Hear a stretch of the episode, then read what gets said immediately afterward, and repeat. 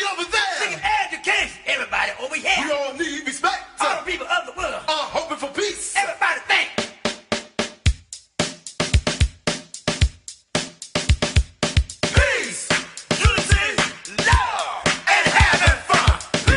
Mais il me semble que le challenge un peu supérieur de tout ça est de raconter des histoires que les gens ont véritablement envie d'entendre.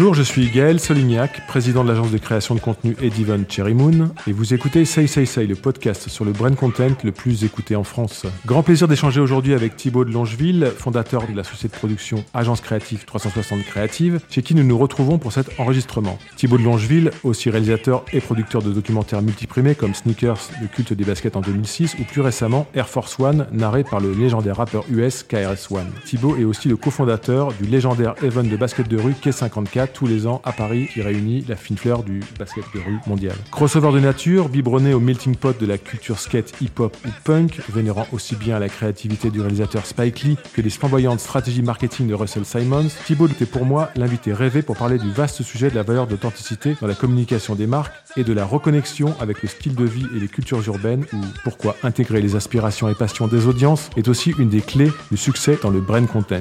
Thibaut, bonjour et un grand merci encore de m'accueillir dans ton studio à Paris, près de Belleville. Thibaut, toi qui il y a plus de 25 ans débutais ta grande carrière en rédigeant des articles sur le skate dans le magazine No Way, puis en ciselant des communications, entre autres des légendaires sacrificateurs de poulets du ministère Hammer, quelle est la plus grande et inoubliable histoire dont tu es le plus fier dans ton parcours? Ma première vraie grosse reconnaissance aux États-Unis, qui est mon premier, par mon premier documentaire, Just for Kicks, euh, Sneakers, le culte des baskets, c'est déjà être sélectionné au Tribeca Film Festival, c'était vraiment un big deal pour moi, euh, c'était mon premier film. Le film a été présenté, il y a une standing ovation le jour de la première, et les gens qui étaient dans la salle, c'était les pionniers du hip-hop, du basket, du street art, du cinéma d'auteur new-yorkais. Avoir un tel euh, accueil et une telle reconnaissance par des gens qui, moi, me semblent des gens très critiques, très durs, dont je pensais vraiment qu'ils allaient dire ah, il est mignon le Coco, mais son film, euh, bof. Le Tribeca Fes- Festival à New York, c'est un festival qui est créé par Robert De Niro, Martin Scorsese et Jane Rosenthal. Et donc Robert De Niro vient me voir et me dit c'est toi le français qui a fait le truc sur les baskets là? Et il me dit j'ai vraiment beaucoup aimé ce film, surpris de voir à quel point euh, ce qui est raconté est intrinsèquement profondément new-yorkais.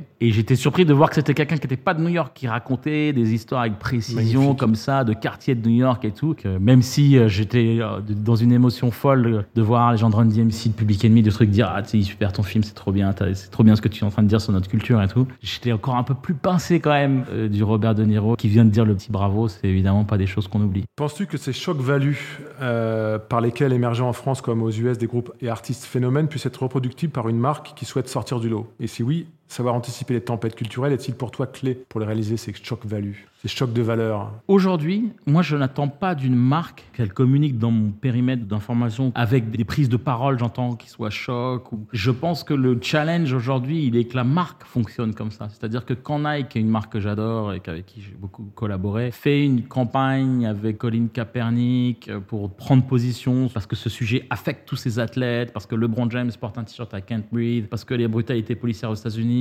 LeBron James a détourné la- le visuel hier encore euh, sur le- l'horrible attentat de Minneapolis. Ouais. C'est difficile, je trouve, pour des marques de prendre position sur ces, sur ces territoires-là. Nike l'a fait, mais si à l'intérieur de la marque, il n'y a pas une manière de fonctionner qui est différente, alors la marque, c'est pas intéressant qu'elle prenne parti sur ça. Euh, parce que le challenge, en tant que consommateur et en tant qu'auditeur, c'est de voir des marques qui fonctionnent différemment, c'est de voir des marques qui sont plus vertueuses. Et je trouve ça très intéressant que cette exigence augmente à travers les réseaux sociaux, à travers évidemment le dialogue dans les deux sens, mais que cette exigence augmente chez euh, le consommateur qui est de, moins en moins intéressé par le marketing qui lui est fait, de plus en plus curieux de comment les produits sont manufacturés, est-ce qu'il y en a véritablement besoin, et du coup ça pose des questions plus profondes sur euh, le pourquoi de la marque, du coup moins sur la prise de parole. Le vrai radicalisme aujourd'hui, il est euh, bon que Gucci là dans le contexte du Covid disent on fera pas de Fashion Week, c'est un statement très intéressant. Ce qu'on attend, c'est plus ça. Si je souscris, moi, avec euh, mes dollars, mes euros, mon vote pour telle marque ou telle marque. Plus seulement parce que je trouve que ces produits sont cool et parce que l'univers qu'elle me propose ressemble à ce que j'aime. Je suis très exigeant sur mes achats, sur mes choix, sur pourquoi j'achète ce produit. Et euh, bah, l'écologie, par exemple, est un, une espèce de dans une société de consommation. C'est vraiment la, la- on va dire la valeur presque la plus importante en dehors de Mais il n'y a d'autres pas que ça, il y a aussi l'éthique, parce qu'effectivement, on s'intéresse aussi à la manière dont c'est fabriqué en Asie, euh, par des, dans les ateliers qui em- embauchent des enfants, qui exploitent les gens. euh. Plus rien de tout ça n'a de raison d'être. grandes, grandes maisons comme Nike, avec qui tu travailles beaucoup, tu penses qu'elles ont, elles intègrent toutes ces données sociétales? Elles sont obligées par la remontée d'informations qu'on leur fait et elles y sont obligées directement par les courants d'opinion tels qu'ils bougent dans les réseaux et par la manière dont en fait même si les consommateurs passent pas leur journée à exiger de la transparence surtout il y a des voix qui se font euh, qui se font entendre et qui changent. Moi je suis très impressionné par exemple Michael Moore qui est un homme d'opinion. Je trouve ça fascinant de voir que euh, par les films qu'il a fait a fait enlever de Walmart que Des aucun ouais. sénateur au lieu des armes à feu les, les cartouches a fait est arrivé dans les bureaux de Phil Knight a changé la manière à jamais du, service communication de Nike et de travailler avec des gens qui rentrent avec des caméras ça c'est sûr. En revanche ça a vraiment mis Nike in check. C'est à dire qu'avant lui on a fait des manifs des gens ont hurlé des papiers ont été écrits. Lui, il a pris Phil Knight à son propre jeu et d'un coup, il s'est retrouvé face à des faits et des responsabilités qui ont fait qu'ils ont dû changer de façon de fonctionner. Pas seulement pour dire on, on laissera plus les caméras rentrer, mais aussi parce que euh, le que public a dit euh, ça, vous nous le, ouais, vous nous le je- referez pas trois, quatre fois. Et donc ça, c'est vachement intéressant et c'est grandement du dialogue entre la marque et son consommateur, ou en tout cas son audience. Une question simple, quels sont pour toi les grands enseignements à tirer pour un marketeur des best cases des pionniers des années 80 et 90 associés à l'émergence de la culture hip-hop au sens large? Qu'est-ce que ces grands anciens peuvent nous apprendre pour euh, nous, marketeurs, aujourd'hui? Il y a énormément de leçons à tirer. Bon, moi, je, suis un, je fais partie de ce monde-là euh, de façon active, mais je suis aussi un fanatique de rap américain et de, de l'univers du hip-hop et bon connaisseur de ces liens avec le monde des marques et comme ça fonctionne. Les, les exemples sont légion. Ce qu'aujourd'hui, en fait, euh, en 2020, Jay-Z, qui est lui-même un espèce d'exemple vivant à cinq étapes de carrière, de- d'entrepreneuriat, de, relations intelligentes avec euh, diverses entités commerciales très puissantes, bah, il a créé une agence avec Steve Stout, qui est aussi un mec très malin dans ce, dans ce même registre, qui s'appelle Translation, où euh, leur business, everyday, all day, finalement, c'est de connecter des marques qui sont, on va dire, dans le top 40 des grandes marques mondiales avec des entités avec lesquelles ça fait du sens. Et le business de Translation, je pense, doit être en CA euh, beaucoup plus fort que, que beaucoup d'agences de publicité euh, en France. D'accord. Euh, donc c'est vraiment ouais, Translation, c'est hyper intéressant euh, ce qui ce qu'ils font parce que c'est pas c'est pas la, la petite agence qui vend l'accès à l'univers un peu prisé. Non, en fait, c'est une boîte énorme avec des créatifs surintelligents qui sont des grands vétérans de ces univers-là et qui connectent de façon euh, rarement lourde et de façon assez sensée des grosses grosses boîtes avec bon très souvent des univers musique et sport, qui sont les deux grandes mannes qui continuent de divertir l'Amérique et, et de créer de l'engagement avec les consommateurs. C'est finalement très inspirant et il y a beaucoup de choses intéressantes et novatrices qui se passent dans ce monde, même si on est extérieur à ce monde, d'un point de vue simplement de, des fonctionnements, il y a vraiment des choses très intéressantes. Qu'est-ce qu'on peut retenir euh, quoi C'est le do it yourself, c'est le fait d'aller très vite. la- ils, ont, ils nous ont appris à faire des du 360 avant l'heure et on faisait des t-shirts, des, des, des- Il y a eu tout rue. ça, bien sûr. le hip-hop a procédé d'une forme. Bah, J'aime pas trop utiliser révolution euh, à droite à gauche, mais clairement procédé d'une révolution dans les métiers de la communication parce que les origines, c'est comme euh, quand on parle de punk et de DIY. Mhm. Dans le hip-hop, il y a une pluridisciplinarité de départ qui, est- qui ont fait une culture différente de toutes les autres cultures musicales qui ont émergé, qui est qu'il y avait déjà une dimension visuelle de graffiti, on va dire, dans l'origine, mais très tôt, il y avait même une expression visuelle des réalisateurs de clips, des prises d'images, qui n'était pas la même que dans d'autres genres euh, musicaux, et donc, on va dire, les quatre disciplines de base du hip-hop, mais globalement l'esprit de la pluri- pluridisciplinarité, et évidemment, euh, procéder avec, euh, à la base, peu de moyens et accéder finalement au- dans, dans la dans l'histoire phénoménale de la croissance de ce mouvement culturel à, aux où finalement ce sont eux qui ont les plus gros moyens pour faire les plus grosses exécutions, que ce soit Beyoncé à Coachella ou euh, réaliser une série de courts-métrages incroyables par des cinéastes. Voilà, le- cette culture est passée d'un- d'une culture complètement underground, comme, tu, comme, on, comme on sait tous, à une culture extraordinairement mainstream, sans pour autant devenir inintéressante. Dans le Ouais. mo- dans l'accès au mainstream, ce qui quand même arrive d'habitude assez globalement sur des vrais courants artistiques fondamentaux, quand ils arrivent au grand truc mainstream, bon bah c'est plus trop intéressant. Ce qui trouve toujours intéressant avec l'hip-hop, c'est que ça continue de créer ouais. des choses qui, qui font date et qui poussent des portes, qui amènent des nouvelles choses, euh, des nouvelles choses créatives. Si on devait en- synthétiser les enseignements de cette culture-là, du marketing euh, de- à la Russell Simons. L'authenticité dans l'approche, dans ce qu'on a à raconter, dans ce qu'on est en train de présenter, je pense que c'est une valeur qui continue, même dans des logiques qui sont très manufacturées, où il y a énormément de réflexions marketing qui sont derrière. Fondamentalement, la matière qui est vendue, la matière artistique qui est vendue, et par ailleurs, la matière même commerciale. Et je pense, moi, personnellement, dans mes enseignements à moi, je suis toujours impressionné de voir comment, dans des exécutions très commerciales, voire très corporate même, que ce soit, je, prendre, pour continuer de prendre l'exemple de Jay-Z, euh, son, ses deals avec le Barclays Center. Il y a 50 000 deals avec des entités avec lesquelles, euh, fondamentalement, en vrai, tu n'aurais même pas vraiment envie de collaborer. Et en fait, euh, il le fait, il, quand il le fait, ou quand les entités avec lesquelles il travaille le font, en fait, derrière, il y a une euh, logique qui n'est pas que le capital, qui n'est pas que le gain. Il y a un sens dans l'histoire qui est racontée. Alors, évidemment, il y a une histoire de fond qui est partir de rien et arriver au sommet, qui est une histoire américaine qui plaît toujours, qui est aussi celle de Ralph Lauren dans d'autres dans d'autres univers on va dire quoi. Ça s'appelait à tout le monde même dans les films euh, même dans les fictions. C'est attachant mais fondamentalement je pense que ouais je pense que l'authenticité et ce truc de auto-entrepreneuriat de transformer de en tout cas pour ce qui concerne les artistes de la transformation de ton patrimoine culturel en une brand. Madonna a fait des choses incroyables euh, avant certains de ses artistes euh, dans le début des années 90 mais je pense que vraiment c'est ça semble assez évident que c'est vraiment enfin dans le monde de la musique où moi j'ai beaucoup travaillé euh, on a appris beaucoup de Madonna on a les Daft Punk qui ont fait des choses complètement extraordinaires créativement Mhm. le branding dans, ce- dans ce qu'ils avaient à proposer et après bon dans l'histoire du rap américain du hip hop et des grandes figures du R&B aux US euh, bon, toutes les autres choses sont vachement venues de là en gros Et puis la, et, et la pluridisciplinarité, donc comme tu disais tout à l'heure, qui peut être un, un élément clé. Ouais. Effectivement, les rapprochements Run DMC avec Adidas dans les années 80, etc. euh, la danse, le, le graphe, euh, Ouais, ouais, bah, Run DMC Adidas, il n'y a pas de, intégré quoi. Il n'y a Ah, pas de Yeezy euh, sans, sans Run DMC Adidas. Et, par pour, ne- prendre l'exemple que de Kanye West, qui est un individu complexe,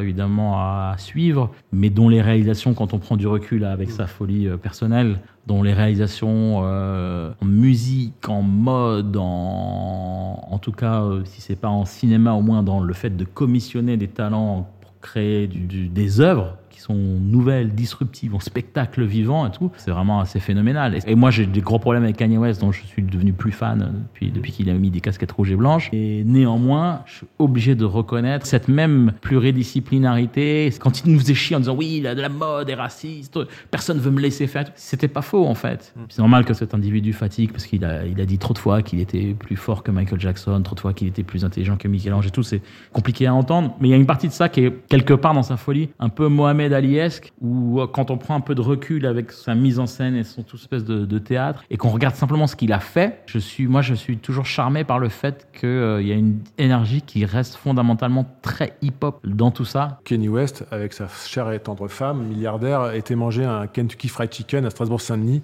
en, en- en 2020. Donc, Un euh, moment énorme de Juste la avant le confinement, d'ailleurs, je ne sais, pas s'il y a un lien, de cause à effet, mais en tout cas, il, est- il- il travaille sa street credibility jusqu'à Strasbourg-Saint-Denis. Ça mériterait de, de- de tester l'appli du, du- l'appli Covid euh, Voilà, autour de cette borne. tout est parti de là, en fait, je sais possible, pas. C'est fort possible. Euh, dès 1995, euh, Thibaut, tu réalisais avec ton agence 360 une opération de communication diversifiée euh, à 360 degrés autour du nouvel album des Rolling Stones pour Virgin Music et avec Agnès B. Qu'est-ce qui a changé de, le plus dans nos métiers pour toi au-delà de l'émergence du digital ou à cause de cela? En 95, quand euh, Emmanuel de Burtel, que aujourd'hui On salue d'ailleurs. on salue vivement, Voilà. pat- patron de, de, de Bon Because courage, Music, ouais. nous invite à, à travailler sur le lancement d'un album des Rolling Stones en commissionnant des artistes de graffiti pour faire chacun une œuvre inspirée par chacun des titres d'un nouvel album des Rolling Stones et ensuite exposer ces œuvres chez Agnès B et créer toute une logique marketing et communication autour. Oui, ça c'est des choses que Kanye West et Jay-Z là ont commencé Bien à sûr. faire récemment. Donc finalement un projet assez fondateur et qui, qui reste complètement dans la même dynamique. Qu'est-ce qui s'est passé depuis? C'est un bon point de repère parce que euh, il y avait déjà à ce moment-là une notion de raconter une histoire par différents touchpoints.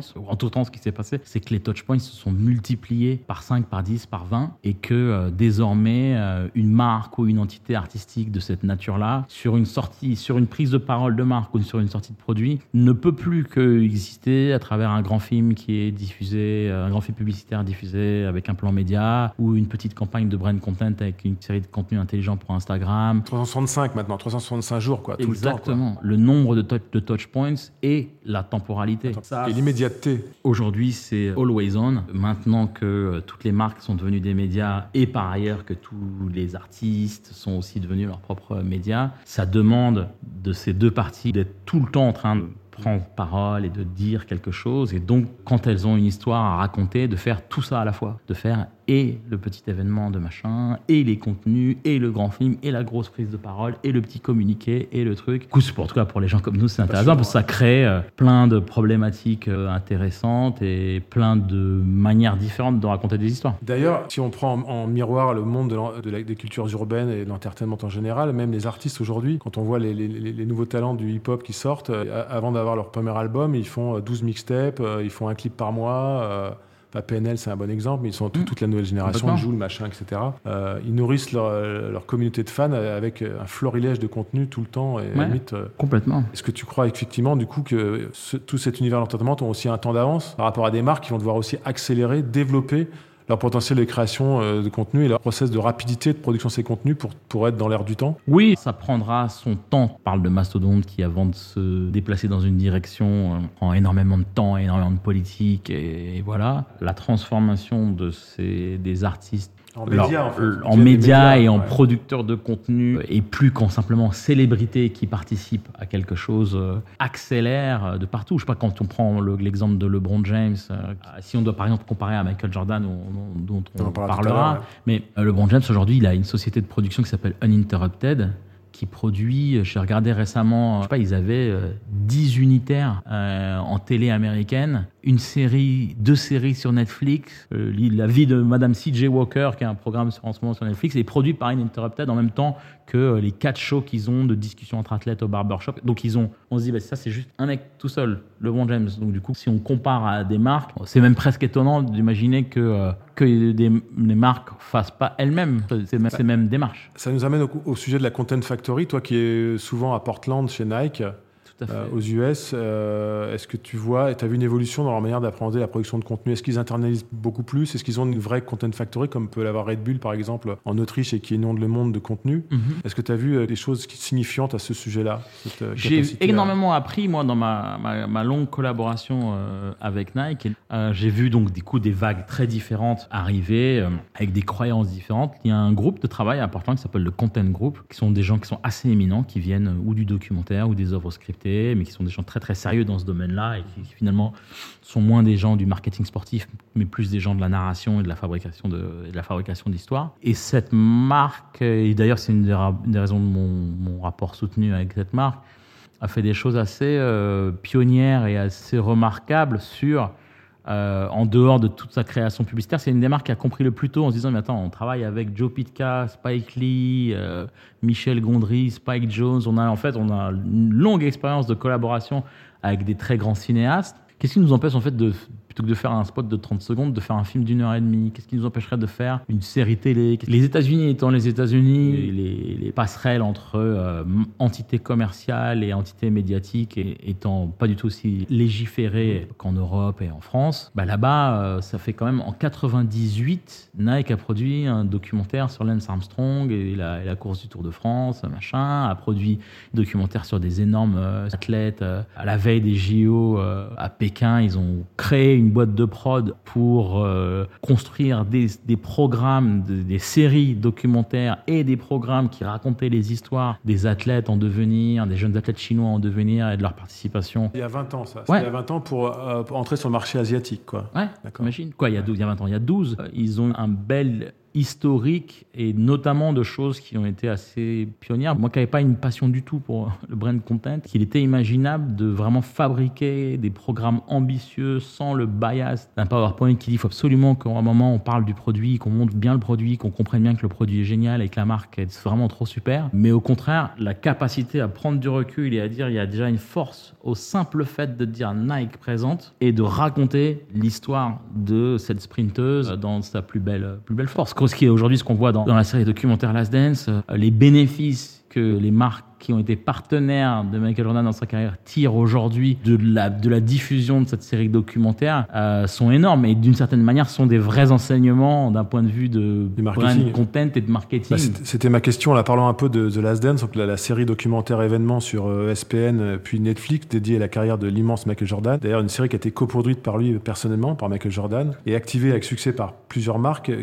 Donc pour toi, Thibaut, qu'est-ce que nous enseigne ce programme sur la manière pour une marque de concevoir un programme qui galvanise les audiences, qui fasse un carton au niveau mondial. Et crois-tu au développement sur la durée du genre documentaire de marque premium, ou ça restera des épiphénomènes réservés aux marques de sport ou de luxe? Michael Jordan est un case study à part entière et c'est pour ça qu'on peut faire une série en 10 épisodes et que les gens qui ne connaissent rien au basket s'intéressent pas à Michael Jordan ni C'est aux Bulls. une pub gé- géante pour, pour Nike, même si à un moment, on le voit porter ses premières chaussures euh, qu'il avait faites pour, la, pour sa marque chez Nike, et il est les pieds en sang à la fin du match. Donc Ouais. c'est- là où on voit que c'est pas totalement du brand content, cette histoire, même Ouais, pas du tout. ouais, ouais. Et c'est ça. Il et est dans l'authenticité, d'ailleurs. Voilà. c'est- Et c'est une des choses qui, en- qui rend euh, le programme triplement, euh, triplement attachant et, et voilà l'histoire. On voit la faiblesse du personnage. Enfin, c'est ça aussi, qui la est force aussi, du euh, héros. Oui, c'est bah là on, on a affaire avec le héros le plus, avec l'image la plus clean cut, doctorée, manufacturée d'une certaine manière à, sa grande époque. Et c'est sûr que aujourd'hui de revenir euh, 25 ans, 30 ans plus tard. euh,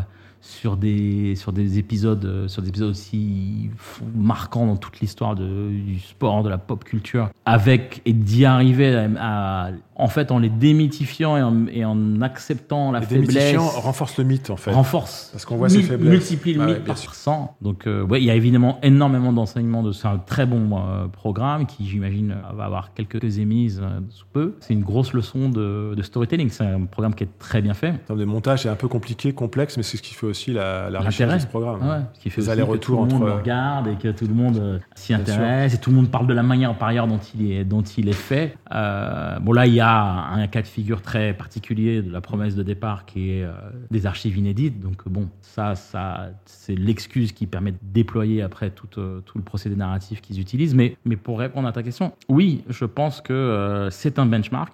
Je pense que d'autres histoires de ce type continueront d'être racontées, ne serait-ce que par le succès de celle-ci, mais surtout peuvent l'être de façon légitime par deux, trois, quatre entités qui ont la capacité de travailler ensemble, parce qu'aujourd'hui c'est faisable, on n'a pas besoin d'être seul, juste une marque à dire que c'est comme ça. Tu parles de marques qui veulent travailler ensemble sur un, un sujet. euh, Pas nécessairement, je parle d'une une marque, un diffuseur euh, à- D'accord. et des équipes qui sont, qui sont où l'écoute qui est donnée au storyteller est la première. Parmi les choses intéressantes que je retiens moi, par rapport aux problématiques auxquelles moi je suis confronté d'avoir à dire quelque chose autour d'un produit, autour d'une Mhm. histoire qui est, je trouve moi, souvent beaucoup trop scriptée. C'est-à-dire qu'une fois qu'on a identifié une histoire qu'on veut raconter, il y a un gain pour le capital sympathie de la marque de pouvoir être en retrait. Quand je vois Kenzo qui commissionne des séries de courts-métrages euh, hyper films d'auteur et qui a le bon goût de laisser carte blanche au mec, ben oui, le mec est un génie. Les mecs sont des artistes incroyables. C'est déjà un statement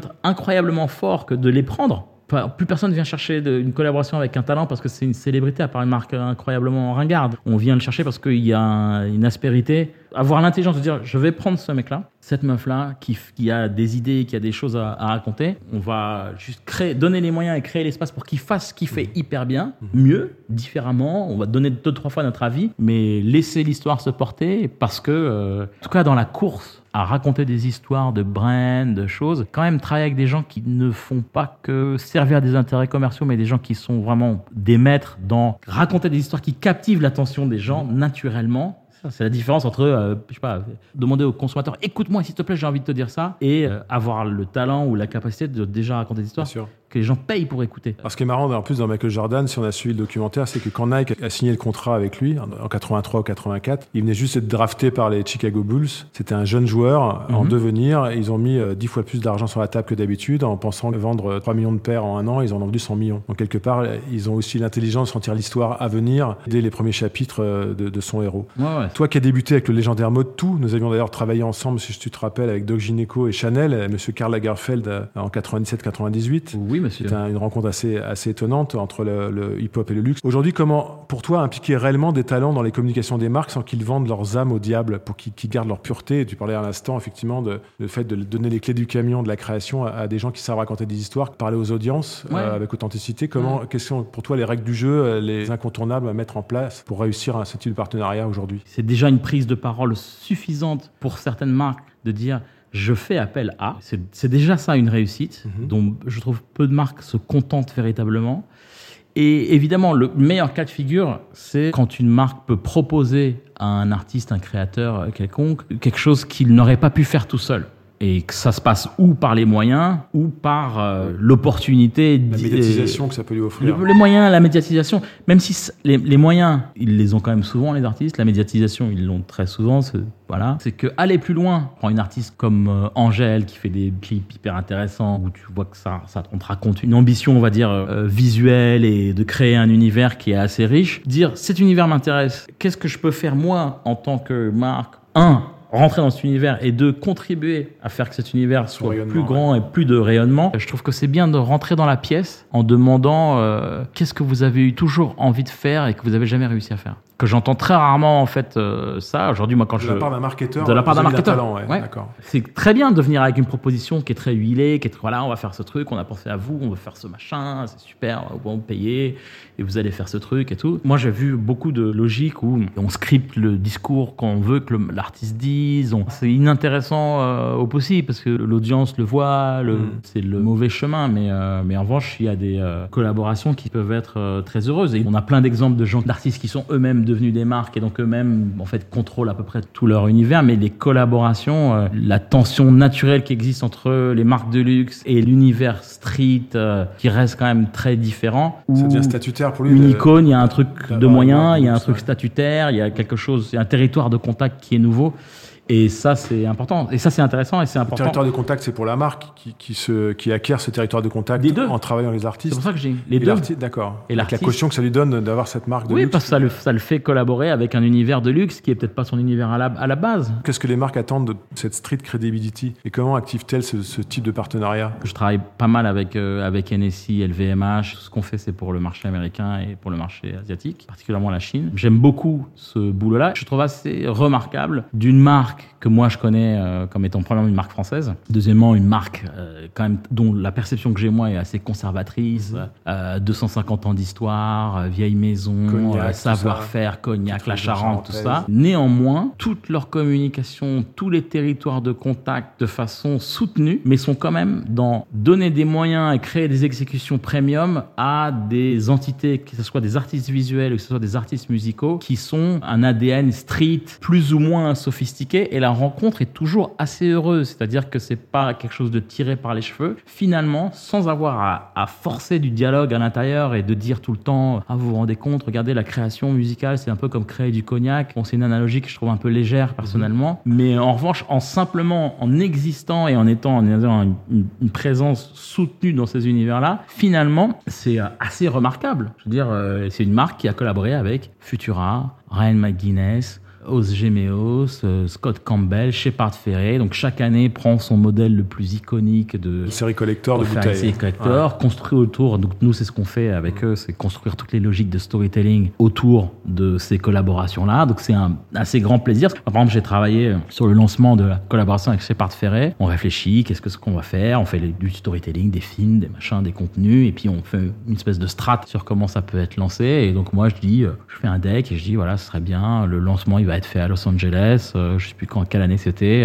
a un rappeur de Los Angeles qui est pas mal. Il s'appelle Kendrick Lamar. Ce serait génial de le prendre. Pas mal, comme. Euh, Ouais, mais- T'as eu le nez creux là-dessus, ouais. Ouais, en tout cas, je dis, ouais, ce serait pas mal de le prendre pour le pour l'événement de lancement. Monter une expo de l'artiste Shepard Ferret. Construire autour de ça des événements de lancement qui se passent sur tous les États-Unis, plus en Asie, où on rattache des énergies, où on fait finalement dans- à travers les exécutions de cette marque, on fait un touchpoint euh, hip-hop urbain très marqué, un autre un peu punk rock parce que Shepard Ferret euh, est très connecté avec ces univers-là. Mais jamais Shepard Ferret il aurait les moyens de convoquer ce type de personnalité autour de, simplement de son œuvre et de monter un énorme concert avec Kendrick Lamar avec son artwork derrière. En tout cas, que cette marque rende ça possible avec des moyens et des soucis d'exécution qui sont très très élevés façon LVMH, ça c'est assez génial. Pour moi, en tout cas, c'est complètement grisant parce que de le voir après, je me dis putain, il y a vraiment Kendrick Lamar, merde. Ce qui est marrant d'ailleurs, c'est pour revenir à l'empire de, de Jay-Z, ces artistes vont devenir presque des concurrents de ces marques de luxe. Ils ont aussi propension à créer des marques qui cassent les codes. Euh, Je sais que le groupe L'Oréal s'intéresse beaucoup à, à tous ces univers de marques qui émergent de, de nulle part.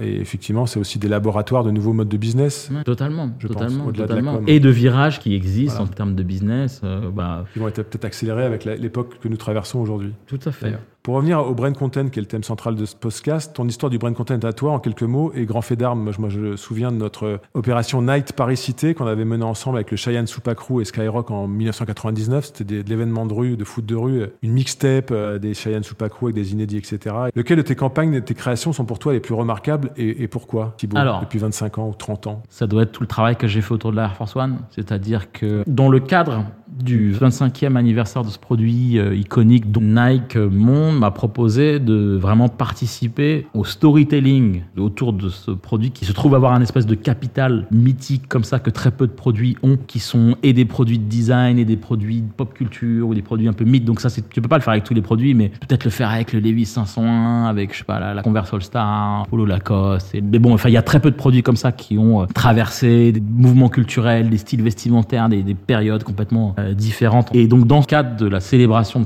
de, l'historique euh, un peu particulier de ce, produit, j'ai réalisé et produit un documentaire. Ça doit être le seul documentaire, je pense, qui existe, qui ne fait que parler d'un seul produit. Je voulais pas au début. Nike m'a proposé, je dis non, je j'ai pas du tout envie de faire une pub d'une heure et demie. euh, Je sais pas pour moi quoi. Qui force d'arguments sont venus pour que je me penche dessus et je l'ai fait. Pour finir, notamment à des conditions de liberté de ce qui était à raconter. C'est aussi ça qui a rendu le truc intéressant parce que ça a connecté avec plein d'autres choses assez géniales et authentiques qu'il y avait à raconter. Ça, c'était vraiment cool. Et du coup, j'ai fait ce doc aux US, à ces cas d'école, c'est-à-dire un documentaire qui ne parle que d'une paire de chaussures pendant une heure et quelques. Donc, j'ai écrit, réalisé, et donc j'ai fait faire la narration par One, qui est mon grand héros dans la vie. Diffusé euh, sur MTV dans trois grosses soirées exceptionnelles. Donc, à l'époque où MTV, c'est quite a big deal aux États-Unis? Nike a commissionné un morceau qui est une collaboration entre Kanye West, Nas, Rakim KRS-One, produite d'ailleurs en battle par mes deux producteurs de hip-hop préférés ou peu s'en faut, qui sont Rick Rubin, producteur de Run DMC et Beastie Boys, et produit après par DJ Premier. Donc avec ce casting assez euh, fou, donc pour un jeune euh, jeune fanatique de ce monde-là comme moi, c'était complètement génial. Et donc j'ai fait le doc, fait ce clip, monté une expo itinérante assez balèze avec des éléments historiques et beaucoup de touchpoint design. C'est un produit qui se renouvelle tout le temps par le design et la contribution design de, plusieurs types de talents et artistes. Et donc c'est toujours une bonne excuse pour euh, rencontrer des Futura, des stages, des Mister Cartoon et des gens comme ça. Et donc au niveau de faire du contenu autour de marque, on a fait un gros documentaire, un clip qui est devenu un clip de pop culture. C'est un titre commissionné par Nike, mais il existe dans la discographie de ces grands musiciens comme un titre comme un autre, quoi, qui est toujours très euh, très grisant. Monter des events, euh, créer des éditions print, les histoires que ça a révélées et les trames narratives que ça, ça a fait sortir, c'était vraiment un travail pas seulement de dire waouh le produit il est génial, regardez, mais c'était aussi de consigner d'une certaine manière le patrimoine culturel de ce produit en storytelling d'une manière que cette année, ces histoires, on les a revisitées, repackagées euh, par l'appli Sneakers euh, de façon complètement digitale, en bytes. Et donc, du coup, en expérience de storytelling, choisir une histoire, remettre en avant un bout d'une histoire versus un autre et sur euh, 50 touchpoints différents, moi, ça m'a rendu, euh, ben, c'est difficile de prendre parole sur autour de la Air Force One sans que je sois quelque part dans, dans l'équation. Ce qui est aussi un peu logique parce que c'est une chaussure. C'est un produit, en tout cas, toute une histoire de, de, de choix, en fait, et très démocratique parce que, bah, déjà, t'en as une paire au pied, toi. Déjà, voilà. Et euh, c'est, euh, c'est, on va dire, une espèce d'icône de la personnalisation et de la réappropriation, de la customisation. Donc, euh, du coup, une histoire qui continue de se, se renouveler. Mais c'est une grande fierté, pour moi en tout cas, d'avoir été choisi pour faire ce job-là, de l'avoir mené sur de autant de touchpoints. Combien de temps ça a pris cette Énormément de temps parce que finalement, je- le, film m'a pris à peu près un an et demi à faire. D'accord. Mais il a été tellement découpé, redécoupé, fait dans des formats différents et tout, que pour moi, euh, C'est trois ans de boulot, quoi. c'est enfin et je continue d'en faire Ouais, euh, ouais. maintenant sur la base de ce qui a été euh, révélé par le film et même de l'impact derrière de la diff du film, de ses extraits, de ce clip, des autres collabs, d'une collection qu'on a développée après en périphérique du fait que ce film existait. Des rééditions? Ouais, sur la variété des touchpoints. Bah, je vous invite tous à aller revoir ce documentaire. D'ailleurs, l'avenir du brain content, c'est quoi? Je me garderais de faire des, en tout cas, des prédictions sur euh, sur des formules ou sur des ou sur de- une, une technologie révolutionnaire ou ce genre de choses. Ce qui est sûr en revanche et continuera de m'intéresser moi, qui pourtant dit euh, par pitié pas de brand content, mais en fait qui adore euh, y participer. Bon, il y aura toujours le besoin de raconter des histoires intéressantes. Il y a la version minimale de ça qui est des toutes petites histoires très courtes pour un minimum d'attention, qui est la bataille que tout le monde fait pour les globes Pour les- oculaires pour maintenant, pour des Instagram, pour des choses ça, qui est un exercice qui continue d'être, euh, ouais. voilà, ça, ça va continuer d'être marrant et intéressant et des challenges. Et la version en tout cas dans laquelle moi j'ai un peu plus œuvré, qui des grosses histoires et des produits assez premium, on va dire dans ces univers-là, je pense que ça, ça va continuer d'exister et, et surtout se développer de plus en plus pour faire le lien avec la question que tu posais plus tôt avant. Je pense qu'on n'est pas à l'abri de présence et de transformation des marques comme une proposition d'entertainment. C'est-à-dire que, par exemple, la série documentaire que Grey Goose euh, produisait, extraordinaire, qui s'appelle Iconoclast, qui était des rencontres entre des grands créateurs, euh, Robert Redford et, euh, ou des grands penseurs, Robert Redford le Dalai Lama, un, un grand poète littéraire indien et un musicien australien, et que des croisements comme ça de personnalités très, très, très, très fortes. C'était extraordinaire de voir Grey Goose, qui dit simplement Grey Goose Entertainment, n'est que le facilitateur qui crée cette rencontre-là, avec des portraits croisés, du contenu vraiment hyper intelligent, diffusé sur Sundance Channel, une série très référente de ce type de truc. Ça, c'est quand même la classe. Je l'accepte, moi. Moi, j'ai pas particulièrement envie que Darty me raconte une histoire euh, incroyable, ou me soit le présentateur d'une comédie romantique, ou dans lequel de l'électroménager serait mis en scène. En revanche, même une marque comme Darty, euh, le fait de monter en ambition et d'être présent dans ces endroits de vie et surtout dans les endroits où les gens ont envie d'aller par eux-mêmes voir le contenu plutôt que l'inverse où on force du contenu à des gens qui n'ont pas nécessairement de le voir. Parce que évidemment, je cite ces deux vannes parce que la première, c'est de toute façon, les, les marques étant devenues médias, elles vont continuer d'alimenter toutes leurs antennes avec euh, des histoires. Mais il me semble que le, le challenge un peu supérieur de tout ça est de raconter des histoires que les gens ont véritablement envie d'entendre. T'as beaucoup de casquettes. T'as as des collections de sneakers, mais pas forcément de casquettes. Mais Amérique, t'as beaucoup de casquettes. Patron d'agence, patron de production, réalisateur, DA, organisateur d'événements, sportif et culturel. T'as une quarantaine bien brillante, et bien éclatante. T'as un peu de bouteille, on va dire, mais euh, est-ce que, est-ce que tu vibres encore et pourquoi tu vibres le plus? Euh, moi, façon, toutes mes réalisations,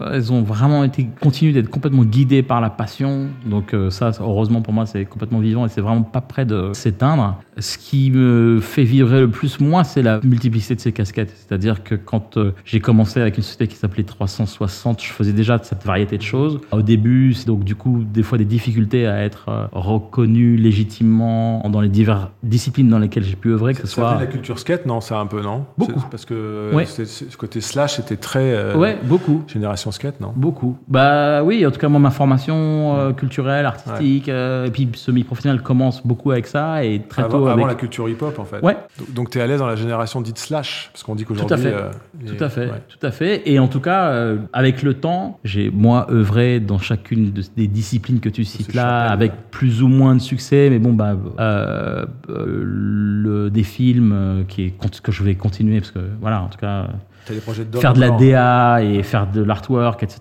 J'ai, que je, je l'ai fait, je l'ai fait, je continue de le faire, j'adore. Monte, créer une marque de toutes pièces pour, et après, là, aujourd'hui, bah, dans le cadre de mon, mon tournoi de basket, je fais, euh, c'est un des exercices que je préfère faire chaque année. Chaque année, je fais, euh, je du design avec les collaborateurs de mon, mon bureau et Alex Wise, qui est un de mes plus anciens collaborateurs. Je salue ici une collection de Jordan chaque année. Alors, tu vois, je, je vois aux États-Unis, euh, je- plein de, des gens qui font une collection une fois tous les, tous les 3-4 ans. Nous, on en fait une chaque année où on sort, je sais pas, 5 paires de chaussures. Et donc, d'être légitime dans le design de ces produits-là, c'était quelque chose qui peut-être pouvait paraître compliqué par un mec qui, en fait, il sait quoi, c'est un filmmaker. C'est un... Déjà, maintenant, je m'en fous de- du jugement, de la pluridisciplinarité et tout, parce que pour preuve, les choses, je les ai C'est faites. jugement, c'est Et je continue, de les- ouais, bien et je- sûr. voilà, je continue de les faire. Donc la pluridisciplinarité, la multicasquette est quelque chose qui fait vraiment intrinsèquement partie, qui fait que je m'ennuie jamais déjà. C'est ça, c'est quand même assez génial. Et derrière, euh, il y a quand même un point commun qui est euh, le storytelling. Déjà de passer des sujets de action sport, skateboarding, surf, à des sujets de musique, à des sujets de sport co, à des sujets de design, à des sujets de- d'intello. Ça continue de me, me passionner, donc ça, ça va jamais s'arrêter. Mais fondamentalement, c'est juste la mécanique du storytelling qui, je me rends compte avec les années, le, goût de ça, qui est le. le Qu'est-ce que ça change le digital alors dans la mécanique du, du storytelling? Ouais. Ou est-ce que ça change diamétralement euh, Ben, moi, en tout cas, ça me donne, ça me fait une gymnastique intellectuelle, une gymnastique euh, presque physique, en tout cas. TikTok? Même si tu as plus de 23 ans, par exemple Je ne fais pas ça, mais en revanche, comme j'ai une enfant qui est assez âgée pour que. Tu délègues. Pour, voilà, je Voilà. délègue. Je délègue. Ma responsable qui s'appelle Zoé, Zoé Sunshine de passage. Langeville, qui est la responsable TikTok dans notre entreprise. En tout cas, euh, les, les formats différents, c'est vraiment c'est c'est hyper euh, grisant, mais fondamentalement, le lien de tout ça, c'est le storytelling. Donc, si je devais résumer à une activité, c'est clairement filmmaker. Et, et aujourd'hui, moi, j'écris et je fais des projets qui sont des gros projets d'entertainment euh, pour Netflix, pour voilà, voilà, le plus gros, moi, dans mes productions, dans les films sur lesquels j'ai collaboré et tout ça, euh, euh, le documentaire sur Nas euh, qui était diffusé sur Showtime il y a peu de temps, ou Doing It in the Park, le film sur le- la culture du streetball à New York, c'est des productions dont je suis très très fier d'avoir fait partie et d'avoir contribué. C'est pas des films que j'ai réalisés, mais c'est des films qui ont vraiment très bien marché, trouvé leur audience, et particulièrement aux États-Unis, qui est un univers très compétitif où moi je travaille beaucoup, je passe beaucoup de temps. Et je suis un peu plus fâché avec la télévision française et le storytelling, c'est vraiment le, le point commun de tout ça. Tu parlais de Zoé à, à l'instant, qui est la, la responsable de TikTok chez, chez 360 Creative. Bon, je précise que ma fille a C'est 12 ça ans, hein, donc Oui, non, euh, je sais bien, mais c'est bien, elle commence jeune. Aujourd'hui, avec les, les systèmes de retraite, il vaut mieux commencer à 12 ans. D'ailleurs, c'est le conseil du jour. Exactement. Voilà. Exactement, Gaël. Quel conseil donnerais-tu euh, à- une étudiante qui, un étudiant qui débuterait dans le game en 2020 Alors, moi, je n'ai pas fait d'études. Tous les conseils que je peux donner ne peuvent que s'appuyer sur l'expérience. C'est euh, travailler deux fois plus que les autres ou trois fois plus que les autres. Ce qui est la seule chose que moi j'ai fait en fait de façon consistante, c'est suivre ses passions, c'est-à-dire En avoir déjà. en avoir. Commencer. Commencer par les identifier. Voilà. Et donc, parce que aussi, c'est des métiers qui attirent beaucoup de velléitaires. Quand on a la chance d'avoir d'être vraies passions et d'être mu par ses vraies passions, il faut courir avec Créer des aspérités à son, à son profil, à son histoire. totalement. Ce que je dis à mes enfants d'ailleurs. Dorian, je te salue, mais écoute bien ce qu'on dit avec Thibaut. C'est important. C'est vrai, Dorian, c'est- fondamental de, les entretenir. Là, par exemple, dans, un- dans une période de confinement, les gens se sont beaucoup reconnectés avec ce qu'ils aiment en fait. Bah, du coup, tu te dis, en fait, ce que j'aime profondément, c'est ça. Donc, c'est des moments qui te permettent, en tout cas, si tu as des doutes sur, d'identifier euh, ces choses-là. Mais pour les plus, des plus jeunes, Travailler beaucoup, identifier ses passions et creuser le identifier sillon. ses quoi. passions et surtout derrière ça ce serait vraiment d'une manière professionnelle c'est monter ses propres projets moi j'ai été très étonné de voir que j'ai j'ai passé beaucoup de temps à vouloir convaincre à montrer que j'avais la capacité de faire le projet pour lequel on pensait que j'étais pas qualifié. Et en parallèle de vivre ça j'ai monté des projets complètement indépendants qui étaient des trucs que j'avais juste envie de faire moi je savais pas nécessairement comment m'y prendre. Et assez souvent quand même les projets que j'ai montés totalement indépendants des métiers de service dans lesquels j'ai exercé ont eu plus de résonance. J'ai fait une mixtape qui s'appelle Opération Coup de Poing il y a, il y a 1000 ans qui était vraiment un pur produit d'amour de... a eu plus de résonance que 50 autres projets contemporains sur lesquels j'ai travaillé à cette époque-là qui étaient un vrai projet de passionné et il a fait date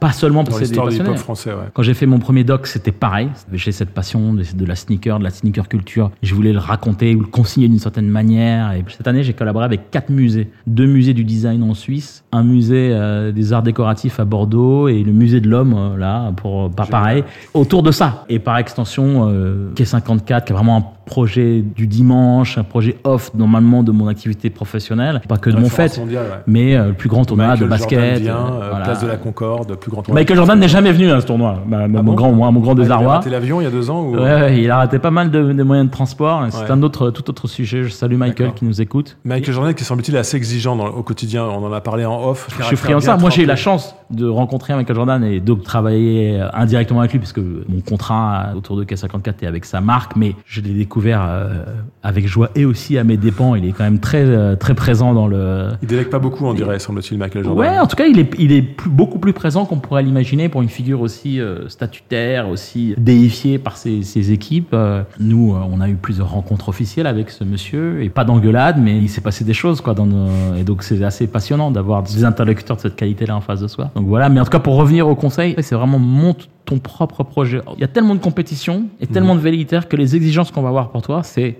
premièrement d'être capable de montrer que tu sais faire, refaire le truc que moi j'ai déjà fait. D'être autonome. Voilà, donc je, je vois que tu sais faire le truc que j'ai déjà fait, déjà c'est pas mal, et- mais c'est en fait le moins des choses que je te demande. Ouais. Travailler plus que les autres, c'est un peu l'exigence de base. En tout cas, moi, c'est vraiment c'est tout ce que j'ai, tout ce qui a fait que j'ai pu me distinguer d'une manière ou d'une autre. Et derrière, C'est, euh, il y a rien de plus probant que le travail, particulièrement dans ces métiers-là, de quelqu'un qui me montre, ok, il a en fait monté son propre petit film pour vendre la, la marque de confiture de sa grand-mère, qui n'en est pas une, qui est juste s'appelle juste du prénom de sa grand-mère, mais il a fait les bocaux, le package, le machin. Il a fait un film marrant, sa grand-mère joue dedans, le truc est machin. Il a mis une musique improbable pour le truc, et il en a fait un phénomène viral. Je- J'exagère le, je- Ouais, le trait, bien génial. sûr, mais le fait d'avoir la capacité de faire ça, c'est une meilleure démonstration qu'évidemment tous les CV que tu peux m'envoyer ou tous les trucs Ouais. que tu me remontes, que tu as refait le case study de X, Y, Z. Donc euh, voilà. On, on arrive à la fin de ce podcast. Vraiment, c'était passionnant. J'espère que ça vous a aussi tous euh, et toutes intéressé. Est-ce que si tu avais un mot de la fin, ce serait quoi? Et d'ailleurs, un titre, un trax pour l'accompagner, ce mot de la fin? Si tu me demandes ça, moi c'est Peace, Unity, Love and Having Fun, donc la, la précepte du hip-hop d'Africa Bambata.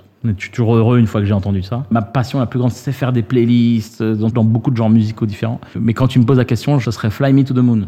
Quincy Jones, Frank Sinatra. La question de mon influence, l'itinéraire de Quincy Jones, moi je suis vraiment loin d'avoir cet itinéraire-là. Néanmoins, son histoire personnelle à lui est une des plus captivantes que j'ai jamais eues dans les milieux artistiques et dans même la capacité de se réinventer, de créer des choses. C'est de l'anti-marketing. C'est de l'anti-marketing. marketing. Moi, j'ai beaucoup collaboré avec des musiciens et j'ai beaucoup collaboré avec des maisons de disques sur des lancements de disques où l'ambition c'était de vendre beaucoup de disques. Et donc, j'ai vu des générations de musiciens rentrer en studio ou faire des créations ou monter des logiques avec l'idée de être disque d'or, être disque de platine, qu'un truc qui alimente beaucoup le- les, motivations de rap. Et donc faire des morceaux comme ça parce que ça plaît à un tel et ainsi de suite. Et en fait, j'utilise tout le temps Quincy Jones comme exemple parce que aujourd'hui encore, avec tout le changement, les streams, les changements du landscape, totalement musicalement, Thriller continue d'être l'album le plus vendu, le plus streamé, le plus écouté de toute l'histoire de la pop musique. Et donc le sommet de l'échelle commerciale et toute l'approche qui a amené à la production de ce disque, si je ne prends que ce disque dans toute la discographie de Quincy Jones, vient d'une logique qui n'est pas une logique de pop qui n'est pas une logique de hit-making, mais qui est une, une approche de jazz, c'est-à-dire le genre musical, particulièrement à l'époque à laquelle ils font Thriller, le moins enclin au succès commercial. Mais toute l'équipe de travail de Thriller, ce sont des vétérans du jazz, casting all-star, piloté par Quincy Jones. Même le label Sony Music voulait pas que ce soit ces équipes-là et ces gens-là, donc que ça soit d'ailleurs sur les deux premiers albums de, Michael. Aussi. Et donc, la motivation, c'était de faire greatness pour la valeur artistique de ce qui est en train d'être fait. Et c'est le contre-exemple et le contre-marketing de énormément de choses que nous vivons, particulièrement au contact du marketing. L'excellence, et c'est le succès commercial retentissant au-dessus de tout. Le succès commercial perd tous les autres succès commerciaux Par, par, une haute exigence par musicale. au point de vue d'une autre exigence euh, musicale. Et ça, c'est finalement, c'est le thread de tout- toute l'historique de, de Quincy Jones aujourd'hui, d'une humanité euh, complètement euh, contagieuse et, et incroyable. Mais donc, euh, c'est mon, Bah, c'est un sensei. très beau mot de la fin. Merci à toi, Gaël. Merci. On se quitte donc sur Quincy Jones. Euh, C'était un, un très bon rendez-vous. Merci de, de ce moment que j'ai pu partager avec toi. D'ici le mois prochain, portez-vous tous et toutes bien. Merci pour votre fidélité. Vous êtes plus de 40 000 à écouter ce podcast en, en audience cumulée. Merci à tous et à bientôt. are all I long for, all I worship and adore. In other words, please be true. In other words, I love you.